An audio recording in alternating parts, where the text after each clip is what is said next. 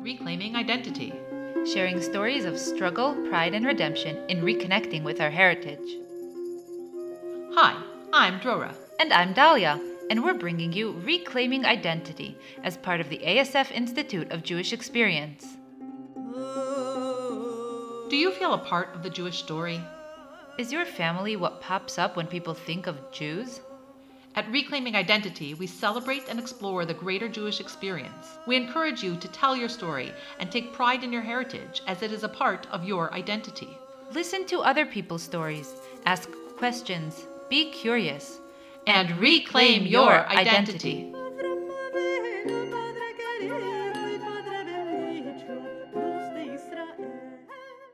Today we're here with Manashe Khaimov. Thank you so much for joining us today from sunny Miami. Are you in Miami right now?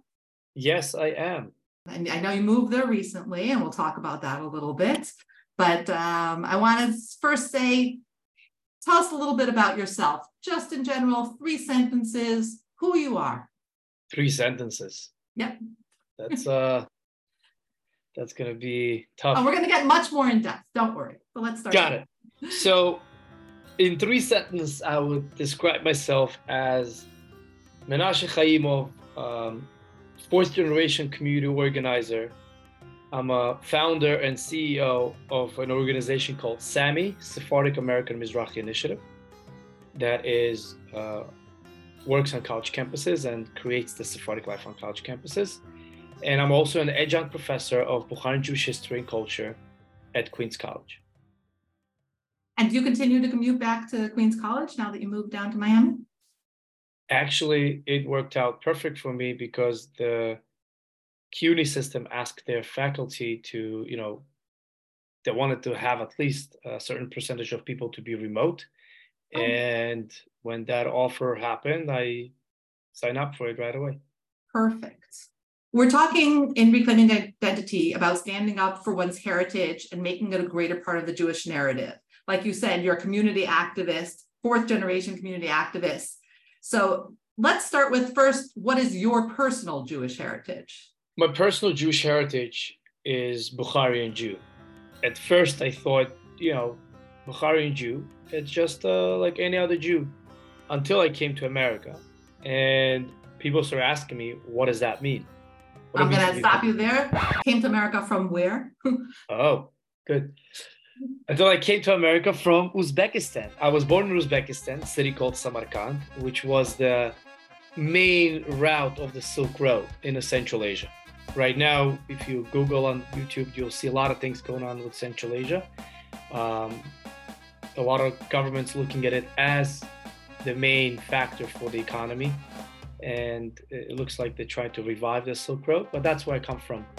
Um, I lived there up until uh, the age of 14 and arriving to New York, uh, people start asking me, you know, what it means to be Bukharian. What is that Bukharian? And I start always try to answer to them. But because I live this life and because I do Bukharian way of life, it was very hard for me to explain to people without knowing what is it something that they do not know about me. And that's when the moment I would say where I actually started to uncover and try to figure out what does it mean to be Bukharian happened at the time when I was working at the Bukharian Tea Lounge. We had a tea lounge program at Queens, New York. It was for the Bukharian teenagers who went to public school. And um, it was open because district attorney office from Queens asked the JCCA, Jewish Child Care Association, which is over 100 years old, um, institution, social service institution in New York. Uh, and they've asked them because there were so many Jewish kids on the streets in Queens after school doing nothing. Small percentage of Bukharian Jews at that time would go to yeshiva, so they would stay at school till five to six o'clock. The vast majority would go to public school and finish school at one, three, but the parents would be working long hours, hence being an immigrant. And and the children would be just outside. So they started this program, and I was invited to be the marketing director to try to get as many kids possible through those doors.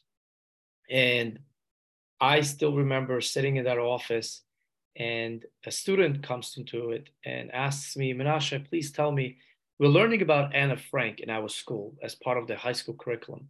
And we're learning about the period of Holocaust.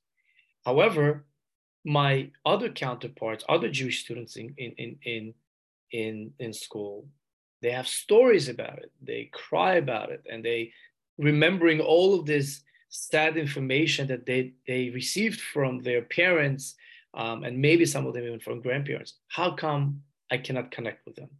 What am I missing? And at that moment, I could have just Googled it, uh, give them some information, tell them, by the way, Bukharian Jewish community, they were part of the Holocaust, but on the other side, and they were fighting with the Red Army against Nazi Germany uh, during the World War II. And instead of just telling that short story, I've asked the student, tell me how many other students out there thinking exactly the same way or confused in the same way and curious in the same way. And she told me there are many of us. So we set up a meeting. Uh, it was a Thursday night, no pizza, no drinks, nothing. You know how a lot of times we try. Yeah, everything's engage, about food. we try to engage students with food. Here, they show up on their own, and they all share the same um, same challenge that they have. And what we discussed and we decided to do is, what if we grab cameras, get a van, and one Sunday we just sit on the van and drive to their grandparents and record their stories. And through that process, we're driving for a few Sundays and recording the stories of their grandparents and later on other, uh, other grandparents. We discovered a Bukharian community who were World War II veterans during the, the during the World War II. And additional, we discovered how they fought two wars. One war on the front line, and second war back in Uzbekistan when they accepted all these refugees from the Europe and from Poland and Ukraine and Belarus who fled the war, and they were helping to resettling them and making sure that they have shelter, they have food, they have clothing, and they be able to continue their Jew- Jewish, uh, their Judaism. And at that moment, that small story, small meeting turned into a documentary movie that today you'll be able to view on YouTube called Bukharian Lens. It's a 17 minute video, very short video, that was on many different festivals around the country and actually around the world. And we'll have to put a link to it. We'll have a link to it in this podcast. So look at the comments below and we'll have a link to it with your permission, of course. Sure. Uh, step by step. So you said you were born in Samarkand and you were there until you were 14. Tell us a little bit about what was it like to be a Jew there at that point? It was the happiest moment of my life. And the interesting part about being Jewish there, you would never forget that you're Jewish. Mm-hmm. There is always sometimes, somewhere, people will remind you that you're a Jew. It could be in your school setting among the classmates, it could be amongst the institution in a school of, you know, um, if you're not studying well enough, or let's say you're getting into trouble with the with the principal, they would always remind you, by the way, you need to take school because English is important when you go to America. Or like when you leave this country, you know, in Israel, you're gonna need math. Like there was always insinuating of like you're gonna leave this country one way or the other. So there is always this feeling of um, we're in a transit there. It's not like our place of home, and that means that there's gonna be a time when we have to leave. So even though I didn't, I never felt that way that I have to leave but people were kind of telling us all around that all right one day you're going to leave. So did you feel a negative? Did you feel like it was anti-semitism or just they expected you to leave? So let me ask you a question. Mm-hmm. you right now in your house and you have a warmth in your house and you put a lot of thought into your house and you you know you celebrate shabbat in your house. And imagine somebody walks into your house and says oh by the way when you decide to leave i would like to purchase your house and you see the old menorah that you have, I'll keep it. You don't have to worry about it. And you're like, wait, but I'm not leaving anywhere. I, right. You know, I, I have this house. I'm planning to live here. Where are you sending me already? So I think that moment is is what I was experiencing at that time. It's the discomfort, and yet, I, do you know how many generations back your family was there? Yes, I mean the, the the, historically what we know is that the Jewish community, the first settlement of the Jewish community in Central Asia region was after the destruction of the first temple. So when the when the Jewish temple was destroyed, excuse me, mm-hmm. um, the Jewish people were in Babylon, in Iraq, in Babylon, and when the Cyrus the Great, the Persian king, gets into power, he allows the Jewish people to go back. So 20% of people goes back, but the vast majority continue going eastward and ending it up in Central Asia. So my family and my ancestors never saw a second temple and never went back to Israel until the time when people start uh, going to immigration. So we've been there pretty long time. Right. And so you think about it because you said we're, they saw us as transient, and yet your family was there for thousands of years to in my mind i'm trying to make sense of it it's uh, a little complex. and now and now imagine a, a 13 or 14 year old boy try to make sense of it as well coming back home and saying mom when are we leaving she's like where are you going? Right. Yeah. So okay. So now we had this life there that was comfortable but a little uncomfortable. And you had everything you needed there in terms of your jewish life. Yeah, I was going. So I was part of this. Uh, I was going to Jewish school during the during the morning from like eight to twelve, and then I would go to public school um, uh, during the day um, from twelve to three, and that's where I learned to read. And it was a yeshiva, and that same yeshiva was during the Soviet Union was the underground yeshiva that I went to. So it was continuation of that of that school. Um, our family also had a mikveh there uh, for uh, ritual bath for for people to use. So in the city of Samarkand, and still exists. It's not operational. We, we, we tried to revive it right now. At that time, we had a mikveh, we had a synagogue. I went to Jewish school. Uh, my mom also was one of the uh, person who uh, helped to start a Jewish school for younger girls because I have two older sisters. So it was a school for them um, and my father was going to Kollel. It was a pretty kind of robust uh, Jewish uh, community, and I still remember that time when you, when I moved from the um, new city to the old city, which is Mahalla, which is the Jewish quarter. I still remember as you walk on Thursday, for example, and you hear singing inside each of people's houses. And you might think, what are they singing about it? And then as you walk into those houses, you see a people gathering and sitting what they were celebrating is the memorial event of somebody who passed either recently or years, uh, many years ago. And it would happen in houses to houses where people used to gather to do yushvo, which is a, a, a, uh, a time of Yom HaZikaron, right? Like a time of, I mean, right. or in Yiddish, Yortzeit, right? Yortzeit, exactly. So Yortzeit or Yushvo. And I still remember that moment as you walking by, and I think I won't be able to get the same feeling um, anywhere else. When you're walking and you hear people praying and saying Kaddish, and almost in every other houses, and they were filled with people um, coming and supporting families. But you mentioned that the school went underground when it became the USSR, but people weren't afraid to say Kaddish out loud, and they weren't afraid to go to Kollel, or so I think we need to. Uh, I moved to America in 2001. So so the memories that I just described was between the uh, 1991 until 2001. So that's after the fall of the Soviet Union. So before of that, yes, that's when people were afraid, and you probably wouldn't hear as much what I heard. People but, started to come back. Correct. So people started, they always had it, but they were doing it hidden. They were hiding it. They were trying to fit in. They tried to, you know, not to uh, go to synagogue as much or as private, um, try to go as discreet as possible.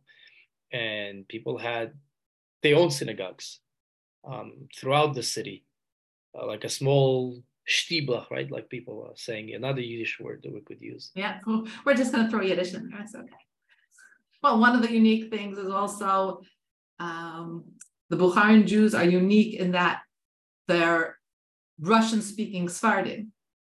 And that's, it, it, I think people need to understand that in your head too. First of all, we're all part of one Jewish nation. So we can throw in words of all different languages like we've been doing, and I think that's beautiful. But also, it's a Russian speaking community of Sephardi Jews, or sorry, Bukharian Jews, right? It's not, they didn't come through Spain, like you said. They came straight from the first temple. So right. I think that's an important thing for us to keep in mind. So let's trace your steps. So, yes, they tell you you're not going to stay here, even though there is an active Jewish life there, right? We have the schools. I'm assuming you have uh, kosher meat and you have, uh, the, you said the mikvah and you have all that. And yet the community decides that you need to leave. But I just want to tell you about the kosher meat. You only were allowed to buy once a week on Tuesday because Shochet would be in town. And then the Shochet, the same person, would travel to Bukhara and other cities to slaughter animals so then they have kosher meat. And now I have a question for you. Okay. If if they would uh, shecht four cows and two or three of them would come up non kosher, what happens?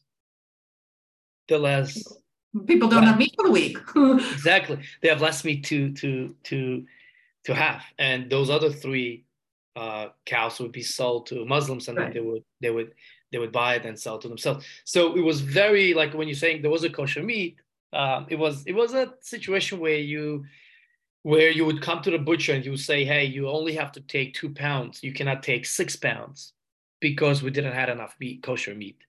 And you had to accept that. So if you're thinking about in the context of America, if you have a cases of meat, you take it, you freeze it, and you have it for a month.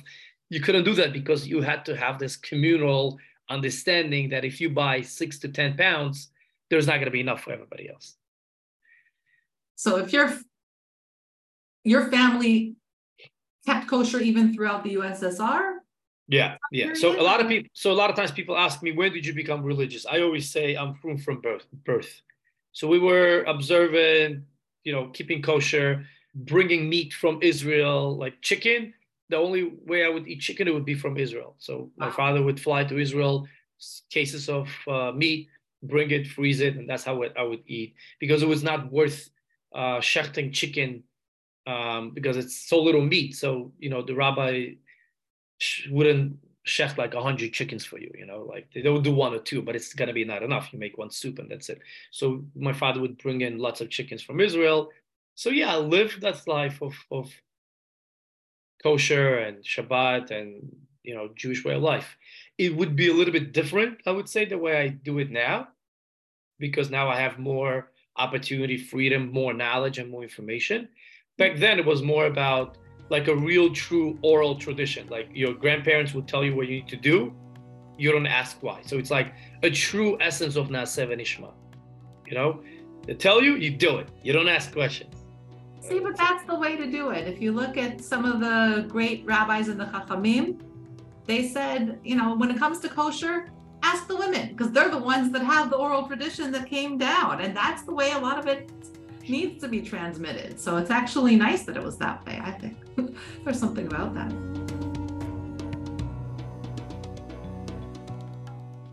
Okay, so let's go to the next stage. You, like I started to say, you, you're you decided you are transient and you are moving and your family packs up and moves to New York? Yes, straight to New York. Okay. Tell us about what happens. You're a 14 year old. You have a basic English, from what I understood. No English at all. Only ah. three words and not good ones. Okay. from TV. Got it. okay. So you come, you're a 14 year old coming to America with your two older sisters, right? you land, what happens?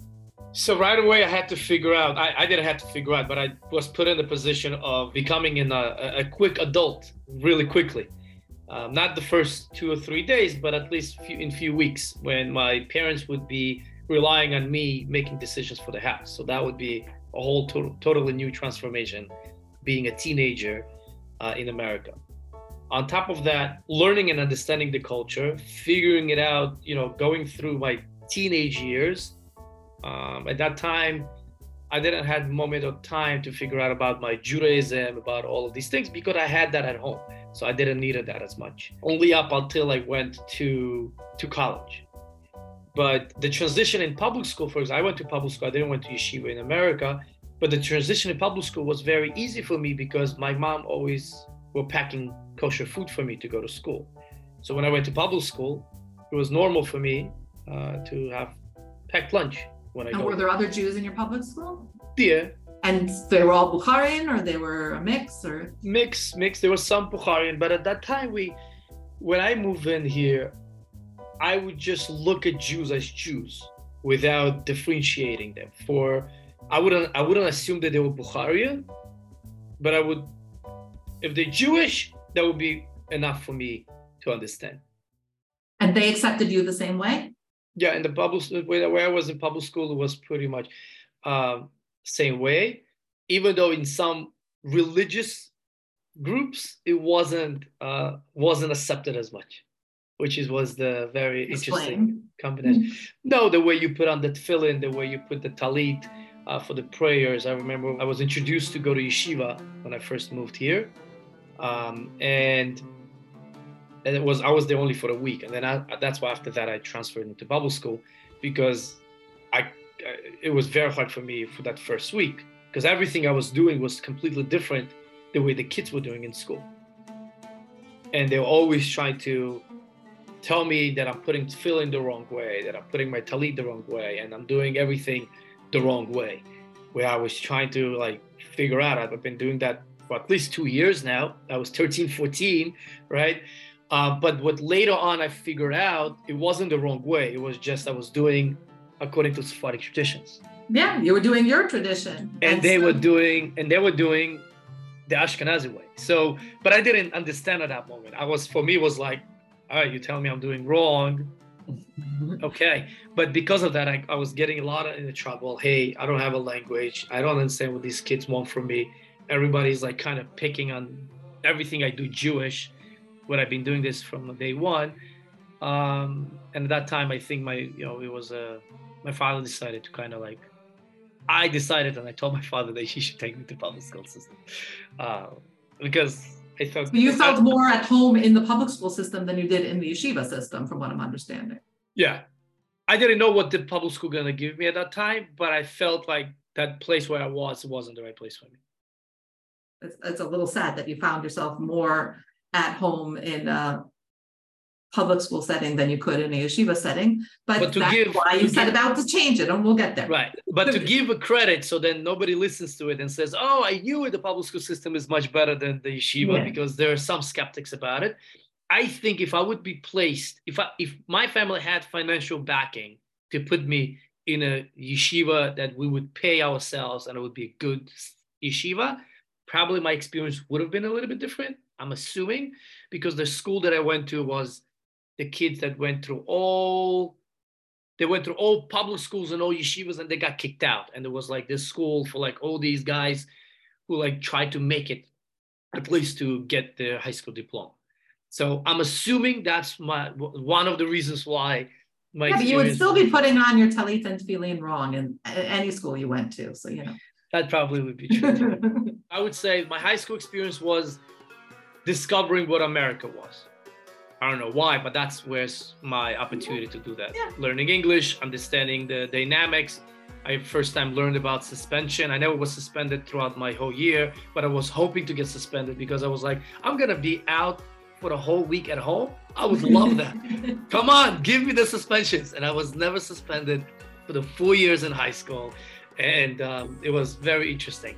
So um, when I went to college, this would be the finding out my Jewish identity. Why am I Bukharian? What is Bukharian about me? So not Jewish identity, your Bukharian Jewish identity, because you've always been Jewish. Correct, correct. But at that time, I got questioned because I started seeing a lot of people who don't keep Shabbat, don't keep Kashrut, but they still identify Jewish. I was like, oh, that's interesting. I saw a girl wearing a Magen David, very pro-Israel, but yet like she would, she doesn't never even been in a synagogue setting. I was like, okay, that's interesting too. So started getting exposed to so many. And that's something that you weren't familiar with from the Bukharian community because Correct. everybody had a connection to their religious past. Correct. I mean, some people were, you know, how we call it off the derech, this, that, but uh, uh, essentially, people.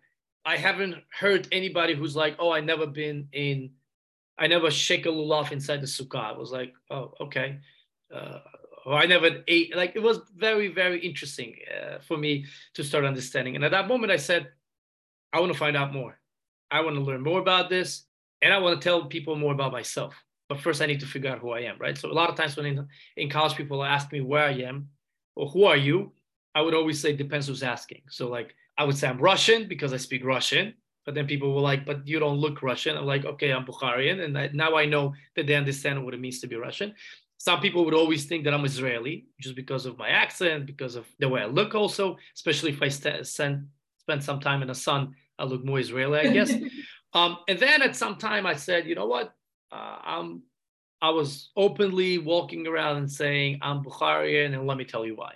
And I think I like that idea because it was a conversation starter for me in any circles. And that's why till today, I always encourage people to tell them who you are. If you're Persian, say Persian, Bukharian, Tunisian, whoever you come from. And even if you're Ashkenazi, don't say I'm just Ashkenazi, but say I'm Polish, Hungarian, and Romanian, because that could be an opportunity for conversation starters. And that could lead you to a place where you never thought you'd be able to lead in a, in a specific conversation. And I said, what's the fastest way for me to learn about Jewish community? And I saw it was a college fair with a bunch of clubs representing. So I went out and I started identifying all the Jewish related clubs and I signed up for their mailing list, every single one of them. It was a Hillel club, we had a Israel club, JSA club, Chabad club, different type of organizations, pro-Israel clubs. And I just signed up for all of them and I tried to be as engaged as possible until I, re- I reached out. I was reached out by one of a, a good friend of mine. And she said, Hey, by the way, we have a club called BARS, Baruch Association of Russian Students. And since you speak Russian, why would you join? So I think at that moment, BARS was more closer to me than Hillel was, Jewishly because I spoke Russian, so I didn't have to explain myself, and it was pretty close to me. So I felt very, very connected to join BARS instead of joining Hillel because Hillel also had elections, and but I didn't. I, I it felt kind of foreign for me at that time, and I joined BARS. I was, you know, vice president of Baruch Association of Russian Students. We did lots of great events representing Russian culture, and it never occurred to me to bring any of my Bukharian parts to it yet because I was still kind of trying to fit in and find myself in that area. Um, they accepted I, that you were one of them. Exactly. I got accepted. Finally, somebody accepted me. Amazing. I go with the flow. Until the moment I felt like, no, but there's still something missing. Then I try out for Hillel. Um, I was sophomore at that time. There were other four seasoned, like, you know, juniors and seniors running against me, four other people and I won by majority of the vote, and I became the first sophomore president of Hillel at Baruch College. And then somebody later mentioned that I was the second Bukharian president of Hillel. I was like, great, I want to meet the first one. What was your um, campaign um, platform? My campaign platform at that time was cross campus community. That was my biggest thing because I said we're in a business school, and if we're in a business school, it's who you know and not what you know. And if we only know people from Baruch, then it's people from Baruch. But what if we look at New York City as our campus instead of looking at Baruch at our campus? Because everybody was complaining, oh, we don't have a campus life, we don't have campus life. And I said, what if New York City, this whole island, is our campus and we get to be anywhere we want? And this is how I envisioned the Hillel for the years to come. And when I won, I did something interesting where I most of the people who ran against me, I asked them to be part of my board, and they and and three three out of four joined and became my vice presidents and treasurer and things like that. When I'm looking back right now, my board consisted of the the most diverse people. I had an Ashkenazi Orthodox, I had Ashkenazi Reform, I had Russian speaking, I had Tunisian, I had Iraqi, I had Persian, I was Bukharian. But at that moment, it didn't mean anything to me. For me, it was just the Jewish community. Now, when I'm looking back, I was like, wow, I was already, I was doing this work back then without even thinking about it the way I'm thinking about it, right? And everyone just came together at the Hillel and didn't have these preconceived notions. I think I think one of the biggest reasons was because I was involved in many different clubs. So I pulled people from different groups. So on college campus, people tend to be by their uh, by the places where they feel more comfortable. So you see a lot of Israelis and a lot of Sephardic people and some a lot of Orthodox uh, in a pro-Israel type of group settings. You see Russians amongst themselves. You see. Sephardics among themselves. So because I was involved in all those places, I kind of brought them in into the Hillel system, and I said, let's do all of those great stuff that you've been doing under Hillel umbrella. And and they already had connections to those clubs, and was very easy for us to work. When I started it, we had about six clubs on campus. When I finished my term, we had uh, 12 clubs on campus and our budget went from like 6000 to 50000 so it was it was an, a, a great moment i would say to of unity and we've been throwing the biggest jewish events college campus events in new york city so the juice cruise i don't know if you heard about it there's like a very famous juice cruise and everybody doing right now juice cruise baruch hillel amongst other hillels was first of hillel during my time there who started Juice Cruise when we rent out a boat and we brought a bunch of Jews on the boat right in the beginning of the year, about August 28, 27, which is around my birthday time. And we brought them on a boat and celebrated, like welcoming everybody back to school. And we did several of those events, all of the Hanukkah events. Um, we did uh, Sukkot events, many of those events we did in, in, including many different college campuses, Columbia, uh, NYU, Hunter, Queens College, uh, Staten Island uh, University, and many other universities around. And I'm telling you, it was like 800 to 600 people on every event. That's amazing. And, and people from different walks of Jewish life, which is beautiful. I mean, that's it. I wish it would be across everywhere. That would make our life so much easier if everybody respected everybody. But you still advocated for people to promote their own heritage within the greater Jewish dynamic and you continued with that afterwards. Um, you said you went to business school, and yet you really are an activist for Jewish heritage. I mean, I don't know how else to say it. Um, so tell me what made you decide to go into that? Why is that important? So, so to my parents, I say I sell Judaism idea to other people and heritage idea to other people, so they still understand the backing of my business degree. Uh, no, but by now they already know what I'm doing. I think that moment at JCCA Bukharian Teen Lounge, that really was the pivot moment for me, because, like I told you, I was searching for my Russian connection. I was accepted, but then I was still something was missing. Then when I went to Hillel, I was like, fine, I'm great, I'm doing all these great things, but I still felt there was something missing. And then when I graduated, at that moment, I was like, who do I, who else do I connect? Is there a Bukharian organization in Queens that I could connect with? And there was none. There was nothing like except synagogue. Uh, nothing else was existing. So I was part of this organization, Ezra, which were taking Russian-speaking Jews to Birthright. And with them, I said, let's create a Bukharian Birthright trip. And that was like, all right. So at that moment, I was trying to create these Bukharian, Sephardic type of things. And always I was trying and trying and trying. It did not work out because I was always trying to convince other organization to care about Bukharians more than I do. And it was mm-hmm. always hard thing to do until I got invited to JCCA Bukharian Teen Lounge.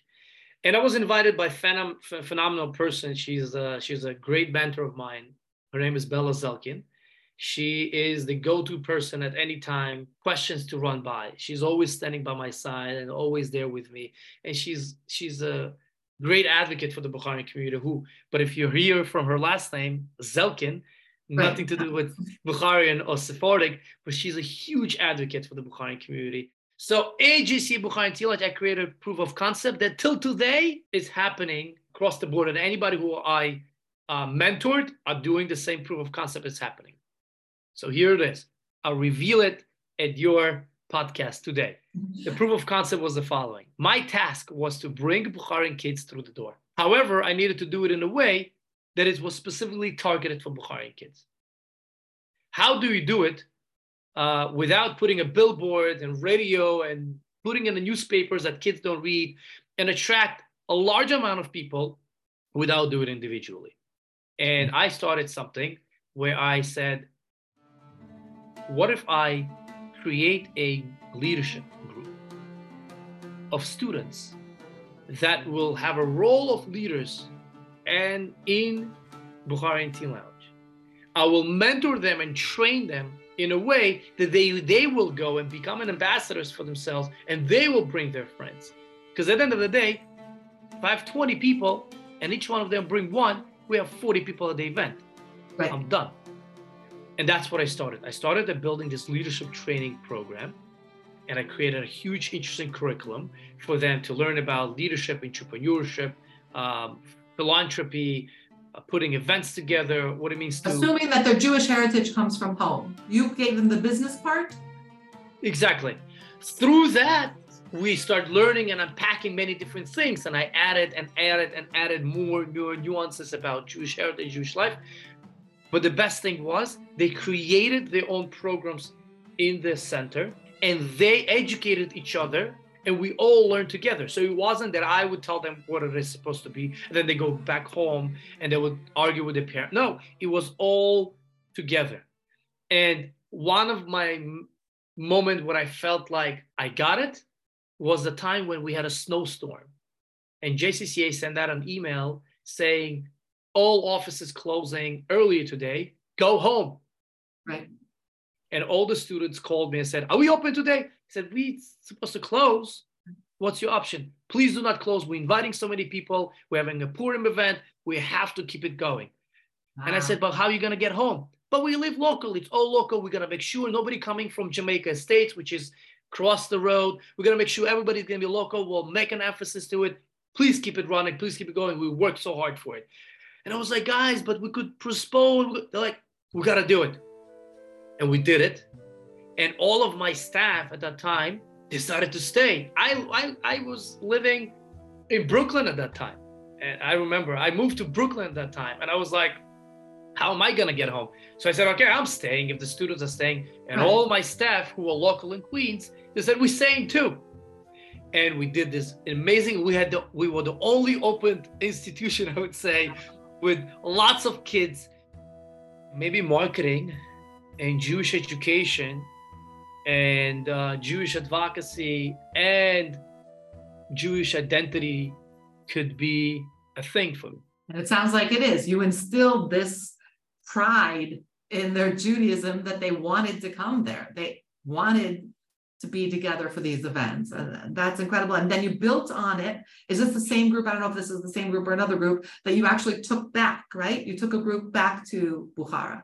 So we had this phenomenal program. At first day when I came to JCCA, I said we have to go to Uzbekistan. You can't have a Bukharian organization trip uh, organization without taking them to Uzbekistan. So at that time, the director of the center, she said, "But we have a grant to take them to Israel." I said, "Everybody goes to Israel. Let's go to Uzbekistan." They said, "But the Israel, the second, I said, second year is go to Uzbekistan." They said, "No, but second year Israeli Bukharians coming to New York." I said, "Ah, come on." We gotta go to Uzbekistan. And then I remember she reached out to me. She said, Manashe, you're gonna you're gonna love this. I said, What is it? They're postponing our grant, UJA Federation of New York, and they said that if you would take a third year, what would you do different? And she pitched Uzbekistan as the third year. So it was a teenagers in, in, in New York, teenagers in Israel, Bukharians, Mhm. first visit each other, and then those two groups with a parent would go to Uzbekistan with one parent. Wow. And I was advocating to bring parents because I said if we take parents, it's going to be much more transformative than if you go on their own. Because on their own, it's going to be just going to Israel or going to any other countries. With a parent, it's a totally different relationship. So now, going to Uzbekistan in 2013 was my first time going to, to Uzbekistan back Going back, yeah. after uh, coming here in 2001 and it was my father's first time going back and we went back during the government that was not so welcoming to tourists at that time. So we you know so it was very very scary for a lot of, of the parents including my father to go back like to figure out how is it going to be you know what's going to happen. But we did it. It was the first of its kind trip in 2013 i would not recall any anything like that happened, bringing teenagers with their parents or even teenagers to Uzbekistan. And it was the most transformative experience ever. Explain what SAMi is. You mentioned it at the beginning. We understand what you're doing there and why you're doing it. So I would say SAMi is an extension of every single work that I've been doing throughout my career.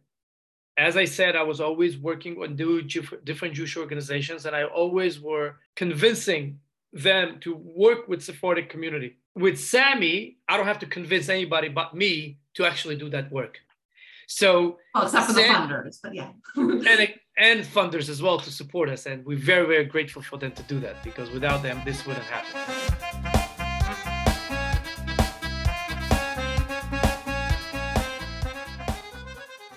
So 2020 hits, pandemia.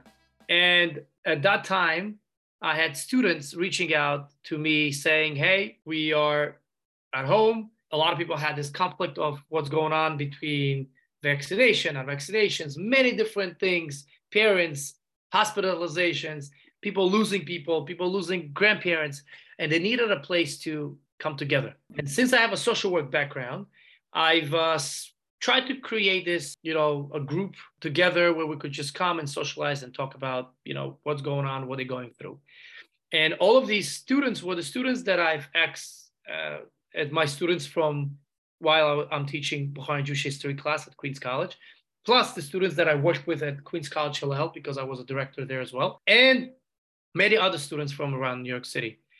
And those meetings that we just had, we had about uh, 12 students coming together on a weekly basis. It was just conversations, and we did some different type of exercises and and talked about you know life. Turned into be a full flash uh, curriculum because students said, since we're already gathering and everybody pretty much consistent, how about if we learn something?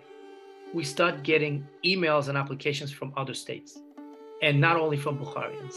And at that time, I said, okay, so this is not just a Bukharian issue. Right. It's the whole. It's a whole Sephardic and Mizrahi issue, but also it's not just New York issue. And at that moment, there was a decision made that this needs to be a, an organization that solely supports and has their 95% of their funding and thinking thinks about college students and that's who we are. We are we're not a uh, program on college campus. We're an organization on college campus. 95% of our budget goes strictly directly to college campuses. And I'll give you an interesting uh, moment that that just recently happened in California, specifically in Santa Barbara. They always uh, have this issue what to do during the Shavuot. Okay, mm-hmm. you go back home and you celebrate with your parents, or you stay in school. If you stay in school, which davening do you go? So mostly prayers there is Ashkenazi. So how do you do it? What do you do? What do you learn? It becomes a lot of logistics for students to handle. So I had student group that uh, we, we have one of our hubs is there in, in Santa Barbara. And these are the students who created a Shavuot program. It was a it was a Shabbaton that they created themselves. We don't call it Shabbaton, we call it uh, uh, uh, Leadership Summit uh, because we because they, we were learning about leadership and entrepreneurship in all of them. And the interesting part about every single leader of every single Jewish club on campus was participating in that event. That's wonderful. So then, in a few words, I just want to say it because I kind of went into the details. SAMi is a Sephardic life on campus and we are building and supporting students on college campus so that they could build and support Jewish life around themselves and in their communities. And we we uh, making sure that the the organizations around those students are more and more diverse and more open um, for Sephardic way of life. And we very uh, strategic about it making sure they have enough sidurs, making sure they have kippot, making sure that the kosher standard is there, they have a kosher access to food. Which sidur do you make sure is there? Huh? Which sidur do you make sure is there? That already gets complicated.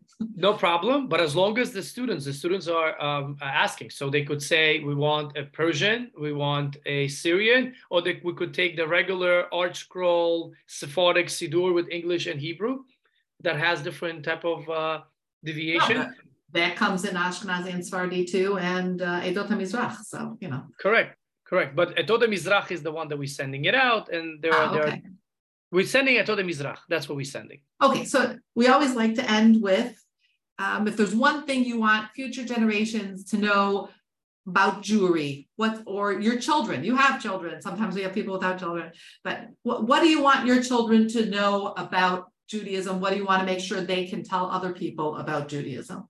I think there are certain things that we are always afraid of is to normalize things, like normalize good things. For example, a lot of times when people looking at Sephardic and Mizrahi people, there's always this notion, oh, you adapted this culture from the local community. The joma, that the Bukharian robe you're wearing, is because Muslims wearing it. The food that you're eating is because the Muslims or Arabs were eating it. The songs that you're singing is because the local community was singing.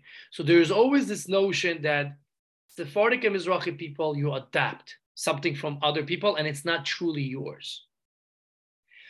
And I always want to tell other people to, or the people who are listening to us, Sephardim and not Sephardim, to think about it.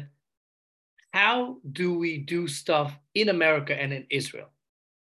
How do we dress? The sing, the music that we listen, the weddings when we do, and we have bridesmaids, or maybe we don't have bridesmaids. How we dress up to weddings? What do we do? Where is that was adopted from? If it wasn't from the Muslim community, probably it was from the Christian community as well, or from the community where we lived in. So I think the idea of that it was never ours or it's not truly yours, instead of looking at that, I would like to offer a new approach. And the approach is Jewish people, when they see something good, they would take it and they would always make Jewish thing out of it. But if they see something is detrimental and bad, they would not touch it.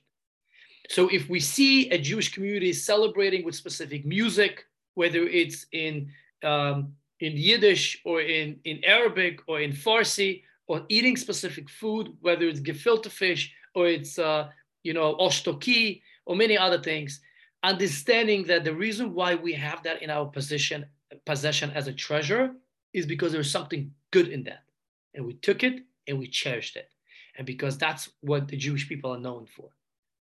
Um, I love and, that. I think that's great, and I, I'm the concept that we can all learn from each other too. We, we need to have a pride in our heritage and we can also be influenced by the other Jewish cultures as well and incorporate them. And one of the last things I want to mention for those who are Ashkenazim and listening to this, and I'm hoping you're having those audiences. We have a few. a lot of times, a lot of times there is this whole conversation about, oh, I'm Ashkenazi. I'm just like, oh, I'm just simple Ashkenazi, but tell me more. It's more interesting about you. I prayed several Shabbat with the Haredi Jewish community, Hasidim. And if you look at Hasidim, just them as an example. I like to take small communities as an example, like Bukharian. You take it as an example and you could make a whole study out of it. Mm-hmm. Same thing with Hasidim. Just look at Hasidim. If you unveil all of the, you know, the, the, the, the garment that they're wearing, and you're really paying attention to how they look like, they all look different. They have gingies, white, darker skin, lighter skin, blue eyes, dark hair, long hair, curly, you name it different type of features. So when we saying, oh, Ashkenazim is one, but Sephardim are different, I would have to double check and think about it.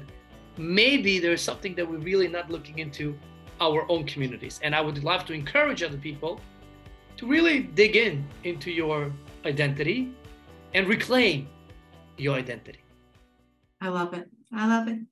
The personal connected to the whole. We talk about it as a rope. We each have our own strands, and together we tie ourselves together tighter, uh, stronger. Sorry.